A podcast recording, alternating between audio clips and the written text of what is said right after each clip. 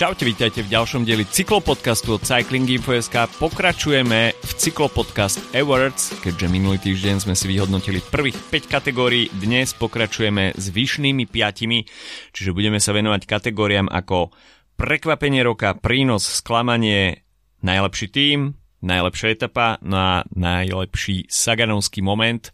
Tak e, o tom všetkom dnes od mikrofónu vás zdraví Adam a Filip. Dobré ránko. Nestrácajme čas, pretože pri každej tej kategórii si je čo povedať. Minulý týždeň sme to zakončili najlepším jazdcom, najlepšou jazdkyňou, no a dnes pokračujeme šiestou kategóriou najväčším prekvapením. No a to môže byť aj pozitívne, aj negatívne. Táto kategória je tiež taká trošku otvorená. A začal by som ja. Myslím si, že tých prekvapení tejto sezóny bolo celkom dosť, či už teda výsledkových alebo personálnych. Takisto sme mali po sezóne možnosť vidieť rôzne zákulisné machinácie, ktoré celkom živili dosť dlhú dobu to cyklistické podhubie, ale myslím si, že pre mňa najpozitívnejšie prekvapenie v rámci jazdcov bol Sepkus, ktorý mm. síce OK, nevystrelil len tak od nikial, ale predviedol výkon, ktorý skutočne nemá obdoby.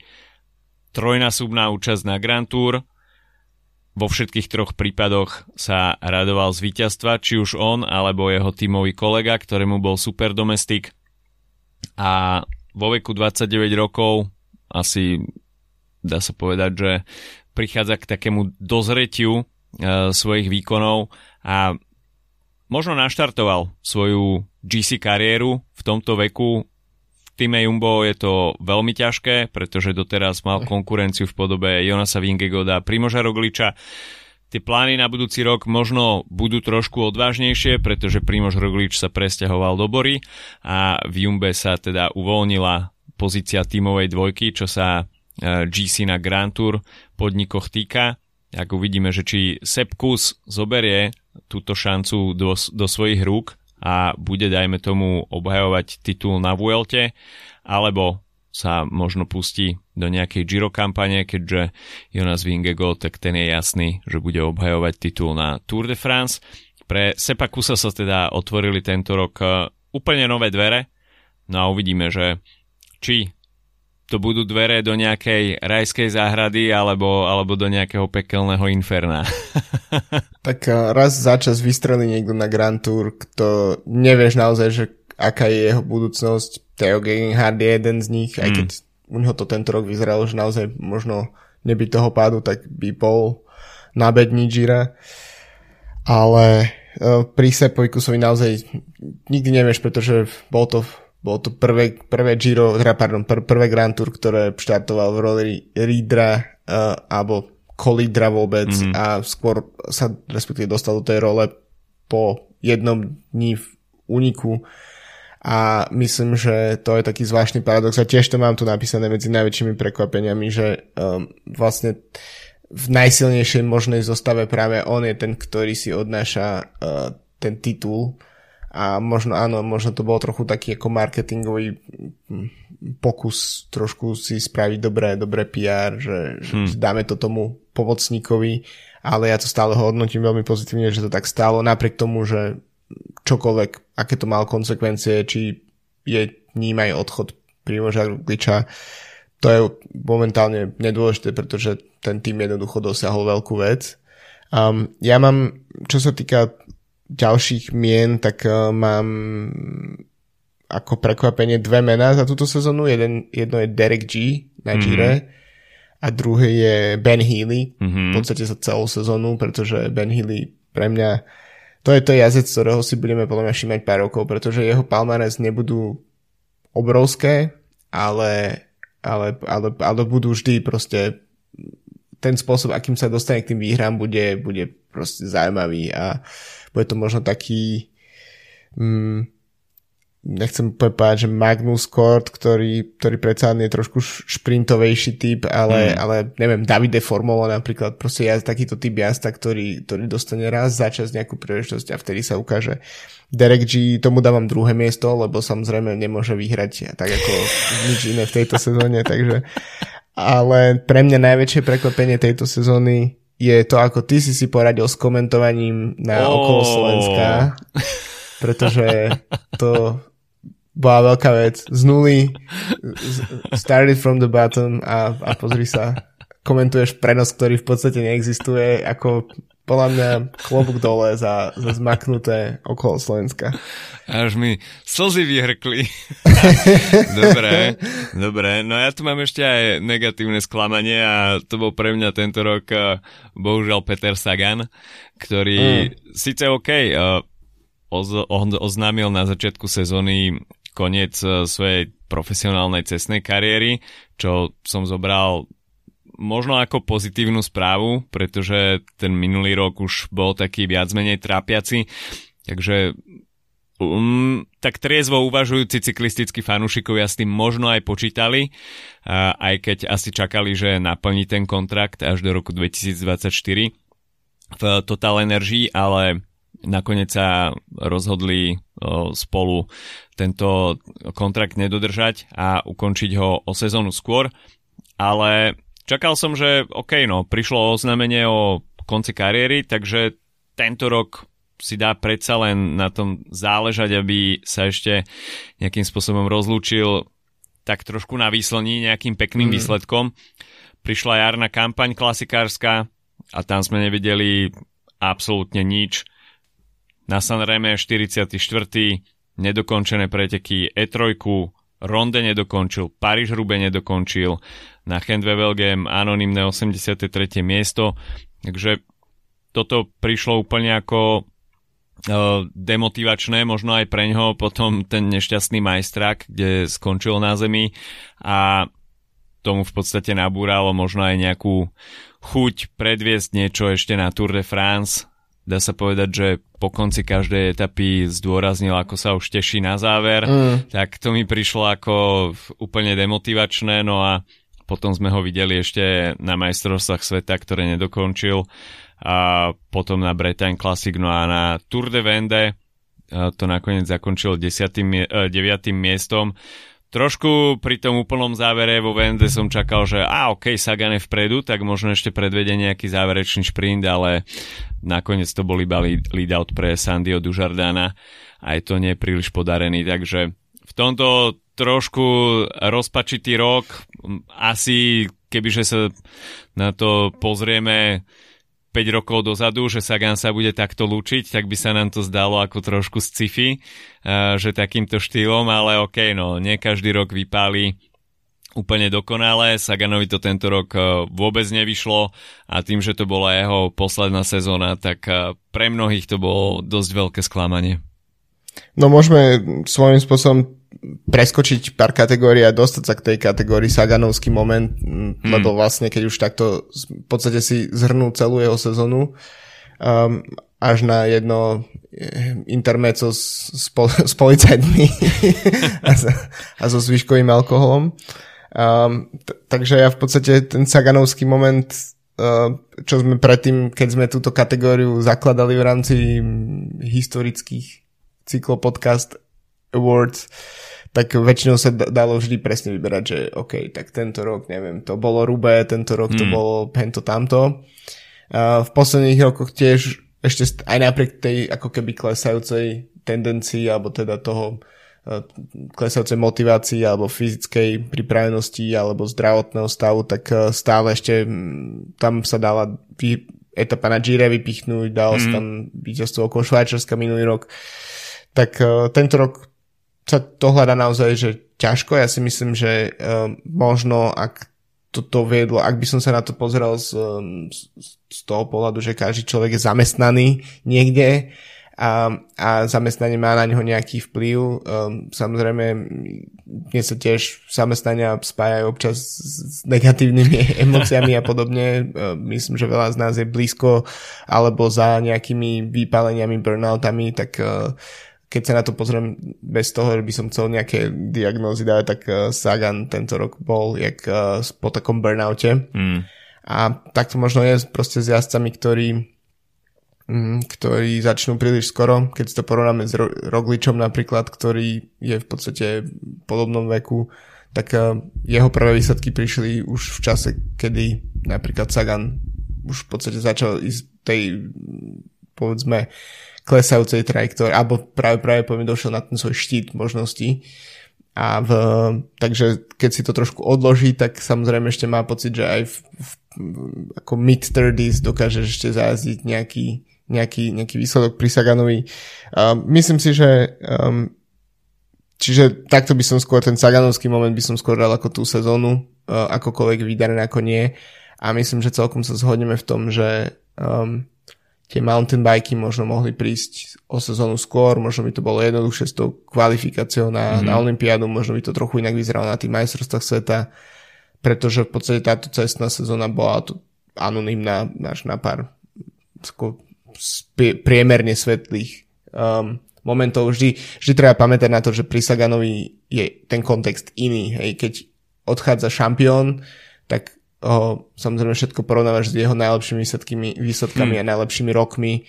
Keď odchádza domestik, tak uh, samozrejme musíš to brať na to, že OK, ne, ne, nemá zmysel sa pozrieť na Pro Cycling Stats, aké mal výsledky, ale budeš si ho pamätať, lebo proste neviem, vždy keď si si o druhej zapol etapu na Tour de France, tak jazdil vpredu a podobne. Tak uh, toto je ten rozdiel a myslím si, že uh, tak ako keby trochu kritika alebo nejaký triezvy pohľad mm, je podľa mňa celkom na mieste. Jasné. Ne, nehovoriac o tom, že hodnotíme túto sezónu, hej. Ne, toto nie je hodnotenie Saganovej kariéry ako nejaké Jasné. sklamanie. Absolútne nie. To musíme zložiť klobúk dole.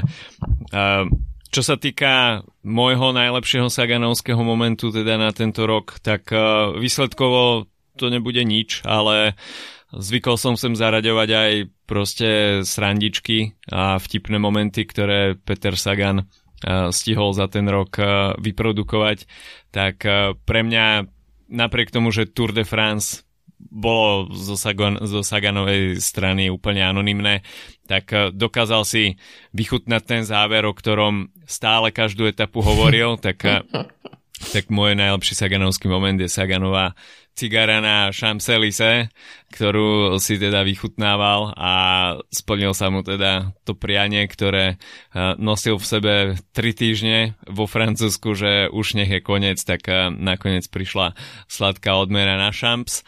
A... To je jak taká posledná služobná cesta pred dôchodkom, proste, vieš, už, už len vyškrtáš v kalendári.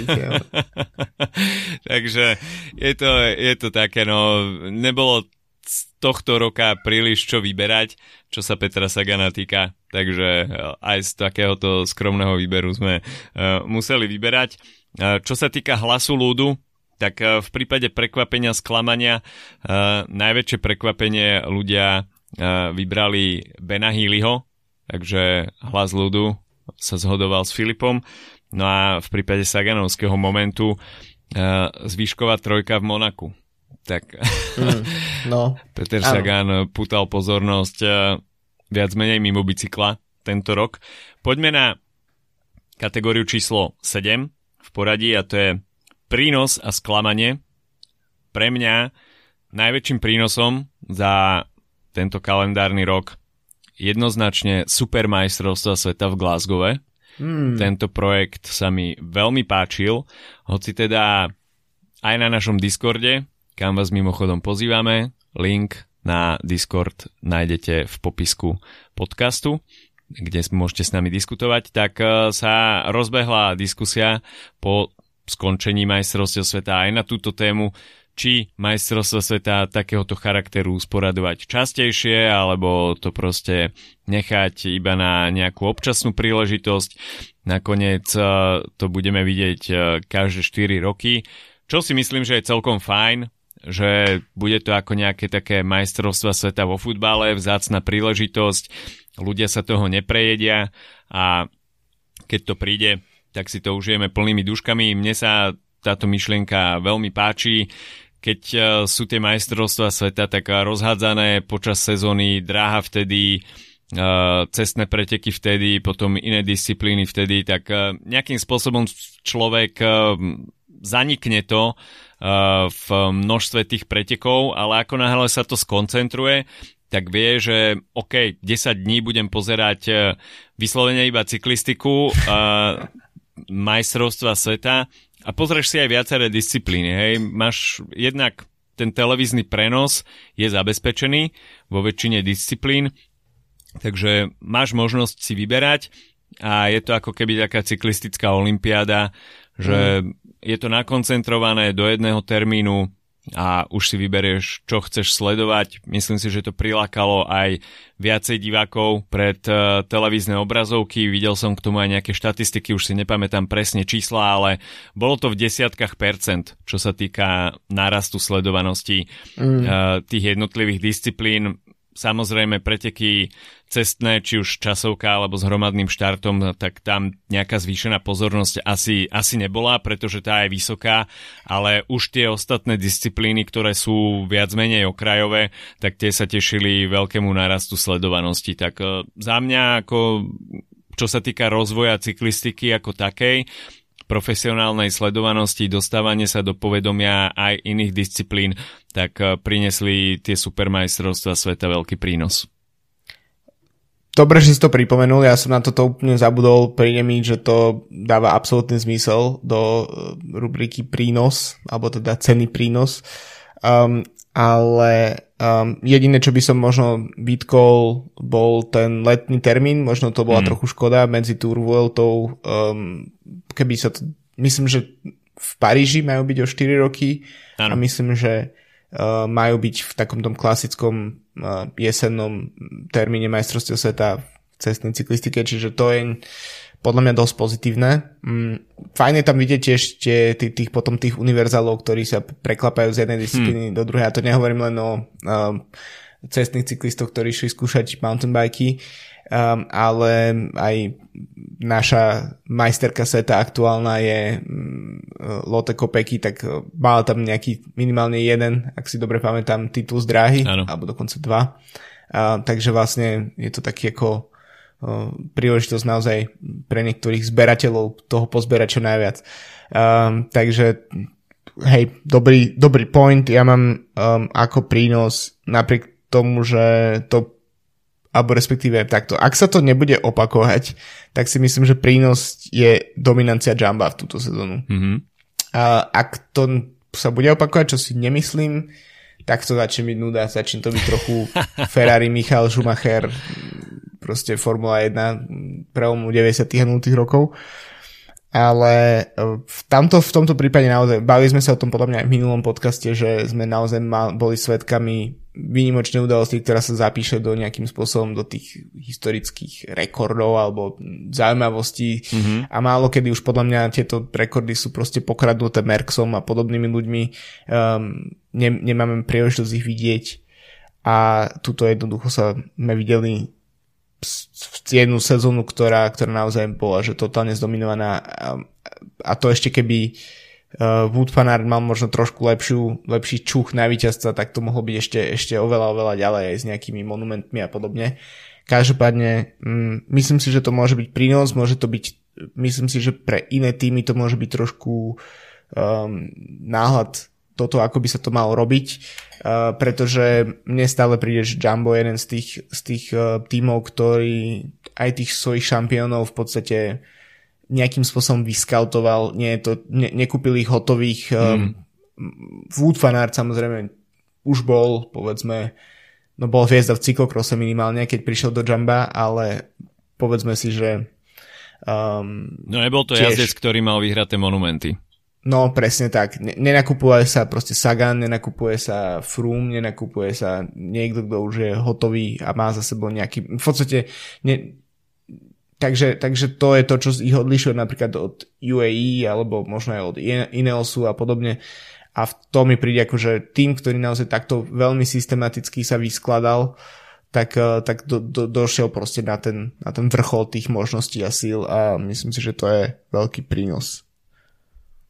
Čo sa týka sklamania, tak e, pre mňa bolo najväčšie sklamanie, také dve sklamania. Uh, jednak uh, zranenie Tadeja Pogačara na Liež, čiže hmm. sme boli ukratení od toho súboja s Remkom a Remko bol zahrnutý takisto v tom druhom sklamaní a to jeho COVID na Giro d'Italia, pretože tešili sme sa veľmi dlho na Giro, aj s Remkom, Primožom Rogoličom, Gerantom Tomasom, že uvidíme súboj tejto trojky, ale nakoniec Remko po tom úplne dominantnom úvode, kde to zaklincoval ešte aj víťazstvom eh, v 9. etape v časovke, tak eh, v podstate po prvom rest day už eh, do pretekov nenastúpil. Videli sme, že kto sa s ním viezol v helikoptere, tak ten v podstate musel odstúpiť takisto.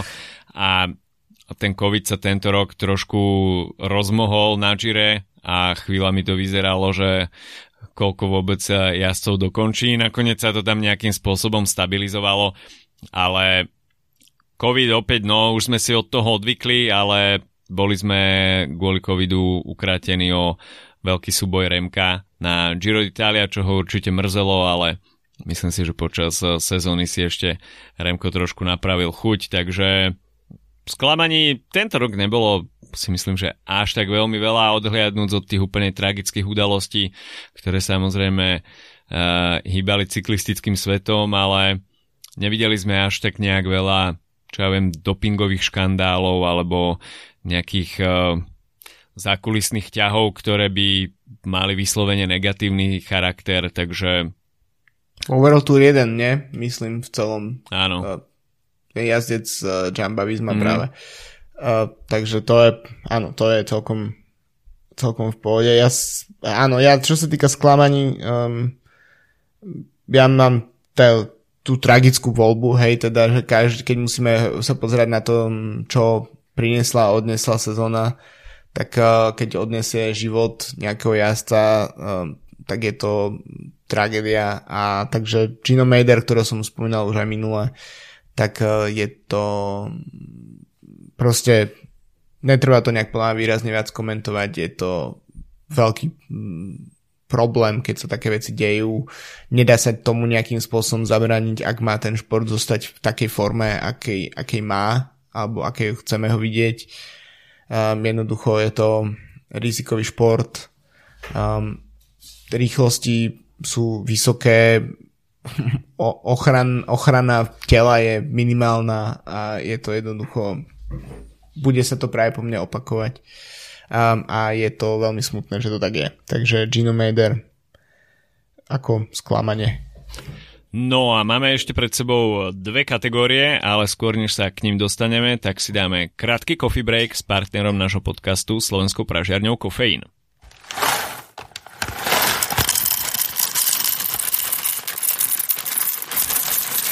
Čierny november pokračuje v kofeíne, ktorý sa nesie v znamení rozdávania darčekov a tak hneď na úvod coffee breaku pripomenieme, že ku každej objednávke, ktorú si počas novembra uh, zabezpečíte v kofeíne, tak uh, dostanete 50 gramov orieškov, uh, takisto za každých minutých 25 eur dostanete 50 gramov výberovej kávy navyše.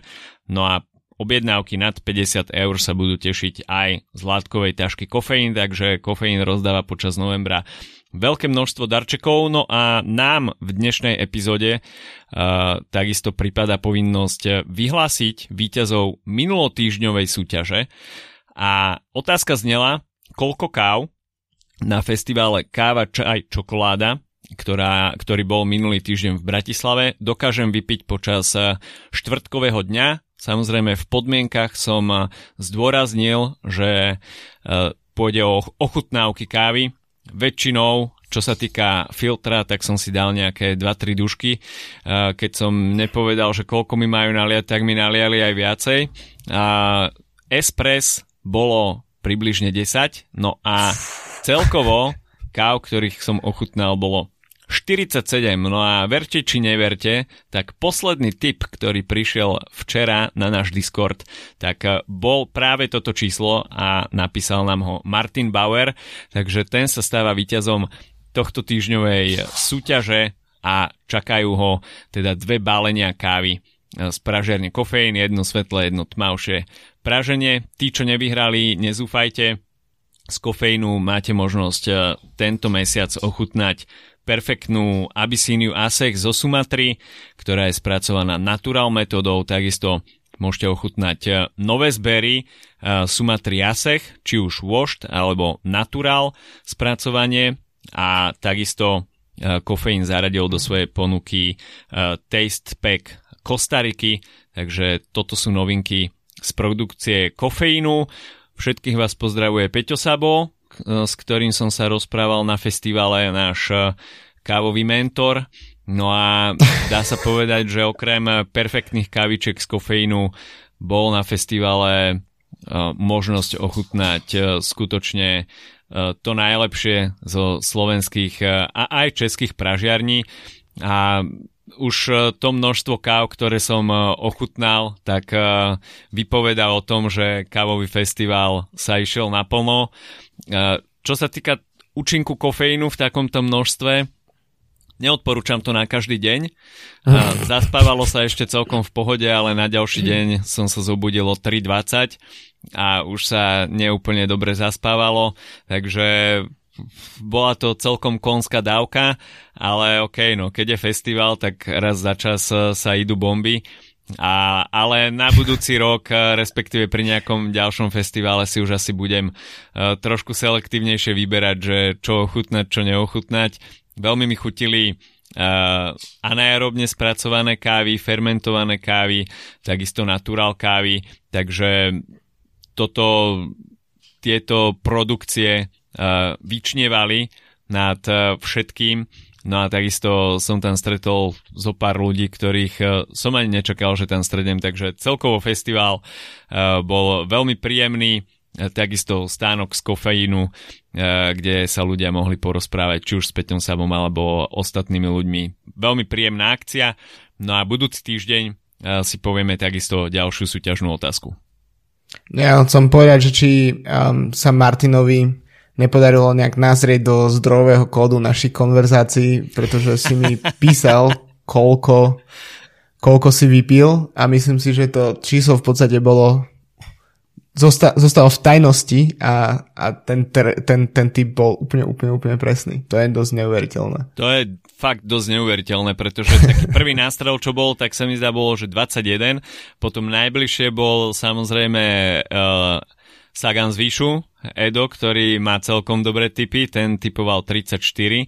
No a potom prišiel Martin so 47, čo mi hlava nebrala, že OK, že celkom šialené číslo. Ja keby si to, ja keby si to šetril na záver, vieš, hey, že proste že pár hodín pred deadlineom proste boom. Hej. takže gratulujeme Martinovi, ktorý to trafil úplne do čierneho, takže čierny november na kofeíne, no a ďakujeme kofeínu, že je partnerom nášho podcastu.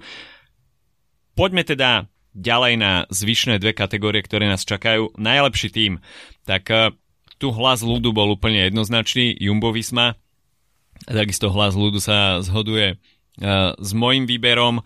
Jumbo Visma, tri vyhrané Grand Tour, s troma rôznymi jazdami, už sme to tu spomínali niekoľkokrát e, za posledné týždne v podcaste, ale Jumbo porazilo zvyšok eh, tímov nielen na poli Grand Tour, ale takisto aj čo sa týka počtu víťazstiev v sezóne.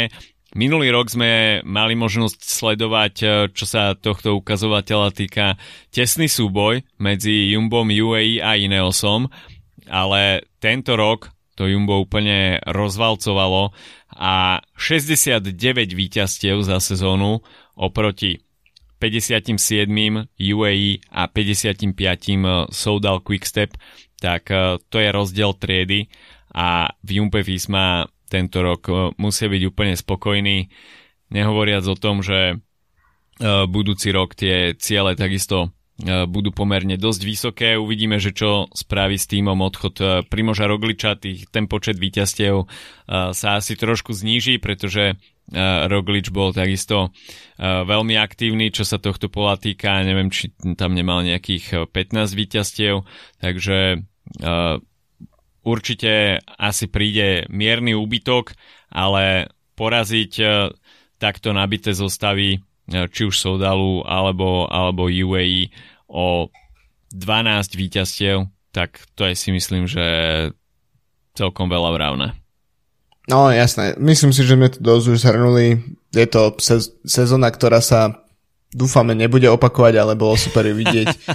ale um, v podstate jediné, keď som, keď som sa pripravoval tu, tak toto bola kategória, ktorá naozaj, tam si myslím, že nikto z nás nemôže voliť žiaden iný tým. Jediný tým, ktorý mi napadlo, ktorý by mohol teoreticky nejakým spôsobom konkurovať, tak to je SD Works uh, po ženskej strane kalendáru. Uh, tí mali 62 víťazstiev, um, mm. čo je vzhľadom na to, že tých pretekov je menej, tak je, neviem, a koľko to vychádza percentuálne z koláču, ale myslím, že to bude blízko polovice všetkých pretekov. Um, víťazstva na Liež, Flash, Amstel, Ronde, Dvars, Ken Wevelgem, um, Strade Bianche, v podstate cel, kompletne, omlup, kompletne celé, celé klasiky vyhrali po, k tomu Tour de France a um, niekoľko desiatok ďalších pretekov, takže ten, táto sezóna je naozaj, že hlavne počas tej uh, časti klasikárskej, keďže Anemic Fan Vleuten si už odpustila v podstate klasiky túto sezónu ísť naplno, tak v podstate sa iba riešilo, že kto, či to bude Lorena Vibes, či to bude Demi Vollering, mm. či to bude um, či to bude Lotte Kopecky, prípadne Marlon Reusser a to bolo, jak keby si ťahali proste kartičky, že kto, alebo teda slamky, alebo čokoľvek. Takže to je jediný ako keby tým, ktorý je blízko. Ešte by som ako taký čestne pripomenul možno Alpecin Phoenix uh, aj kvôli víťazstvom Mateo van der Poola, mm. ktorú sme spomínali v minulom dieli, ale napríklad aj Caden Groves a Jasper Philipsen um, na, počas Grand Tours, tak je to v podstate tento tým nejakým spôsobom zastúpil to, čo býval klasický quickstep mm. pred Remkom. Um, Čiže nie je to ani, ani, ani blízko je Jumbo Visma, ale myslím, že je akože best of the rest z, z môjho pohľadu. No a poďme sa presunúť na záverečnú kategóriu, čo je najlepšia etapa roka. A tam si myslím, že ten výber bol veľmi široký. Mm. Dá sa povedať, že toto sa ani nedá úplne obsiahnuť, pretože ja si vždycky tak hovorím pri nejakej dobrej etape, že OK, zapíšem si to do nejakého svojho debilníčka, že toto uh, sa Každý vmestí, rok si to hovorím. vmestí do Áno. nominácie na najlepšiu etapu, ale nejakým spôsobom uh, nikdy to pero do ruky nechytím a nenapíšem to na papier a potom na to zabudnem. A teda uh, ospravedlňujem sa dopredu etapám, ktoré skutočne stáli za to, ale uh, mojou lenivosťou nakoniec uh, ostali pozabudnuté, ale etapa, na ktorú sa zabudnúť v mojom prípade nedalo a je to aj hlas ľudu, v tomto prípade, tak je to 20. etapa na Giro d'Italia, mm. individuálna časovka na Monte Luzari a víťazstvo Primoža Rogliča po spadnutej reťazi a veľkej 20-sekundovej dráme. Nakoniec Primož Roglič nasadol späť na bicykel a Gerantovi Tomasovi nadelil v cieli 40 sekúnd a teda vyzliekol ho z rúžového dresu. Takže nezabudnutelná etapa, nielen teda pre Slovincov, ale aj pre Jumbo Visma, eh, pretože toto víťazstvo naštartovalo tu ich eh, GC hegemóniu na Grand Tour a odštartovalo to teda skvelú eh, Grand Tour sezónu pre tento holandský celok. Takisto, čo sa týka hlasu ľudu, tak viackrát sa v tých nomináciách objavila šiesta etapa na Tour de France s finišom na Couteret Cambask, kde zvíťazil Tadej Pogačar a zmazal tam trošku to manko, ktoré chytil etapu predtým na Jonasa Vingegoda, takže uh, Tadej Pogačar tu ukázal svoju bojovnú tvár a napriek tomu, že deň predtým stratil takmer minútu a pol v GC, tak hneď deň na to sa opäť tešil z víťazstva a vrátil sa pomyselne do GC boja. Tých etap, uh, ktoré stáli za to, bolo skutočne viacej, ale pre mňa teda 20. etapa Giro d'Italia tento rok eh, bola Amore Infinito. Ja, u mňa presne je to takisto. Um, jednoducho, možno to nie sú najlepšie etapy, ale sú to etapy, ktoré nejakým spôsobom prežili v pamäti. Hmm. Keď si pozriem uh, výsledky troch Grand Tour, tak si, tak si na ne spomeniem. A preto by som vybral 13. etapu LT na Turmale. Hmm um, kde Jumbo v podstate definitívne zaškrtilo úplne všetko. Um, je to etapa, ktor- kde bol Remko do- dropnutý skoro, takže sa oplatilo zapnúť prenosy skoro a potom už to bolo iba v podstate o ako konfigurácii toho, toho pódia, že v akom, akom, akom poradí sa pôjde. Um, Vingego, ktorý dovtedy vyzeral možno najmenej taký ako um, zrelý na GC, GC Boy po, po Tour de France, tak uh, si tam vychutnal solo, um, druhý skončil Sepkus, tretí Primož Roglič, um, Ayuso bol až za nimi 5 sekúnd, proste tá, tá, tá demolácia toho, to, toho pola bola, bola neuveriteľná a ešte mi samozrejme v tom prípade tiež skače v pamäti aj etapa 17 na Angliru, mm-hmm. kde vlastne táto konfigurácia bola taká istá, akurát tam bola trošku um, svojím spôsobom tie vnútorné boje v rámci Jamba Um, takže myslím, že skôr táto etapa, ešte keď to bolo také nevinné s tým, mm-hmm. s, tým, s tým súbojom o tom, že už to bolo naozaj možno ešte v čase, kedy si, kedy si hovorili, že... Keď boli všetci um, kamaráti. Ešte si, hej, lebo si hovorili, že čak ešte, dá, ešte necháme pár dní sepa proste v tom červenom a potom, a potom, potom sa uvidí a v tej 17. etape už to bolo, že OK, tak uh, už práve po mne nie je cesty späť, takže, takže uh, táto ešte ako, ako zdroj nevinnosti etapa číslo 13 na Vuelte. OK, ceny sú rozdané, výťazí jasný. Uh, toľko teda cyklopodcast Awards od nás na tento rok. Budúci týždeň sa pustíme do pravdepodobne dvojdielného hodnotenia jednotlivých tímov a rovnako ako tomu bol, bolo minulý rok. Uh, pôjdeme podľa rebríčka z dola hore, takže budúci, ro, budúci týždeň si pripomenieme tak trošku uh, porazených uh, tímov tohto roka, tak uh, prihlásime sa vám opäť aj budúci týždeň s, hodne, s hodnotením tímov. Počujeme sa, majte sa pekne. Čau, čau. Čauko.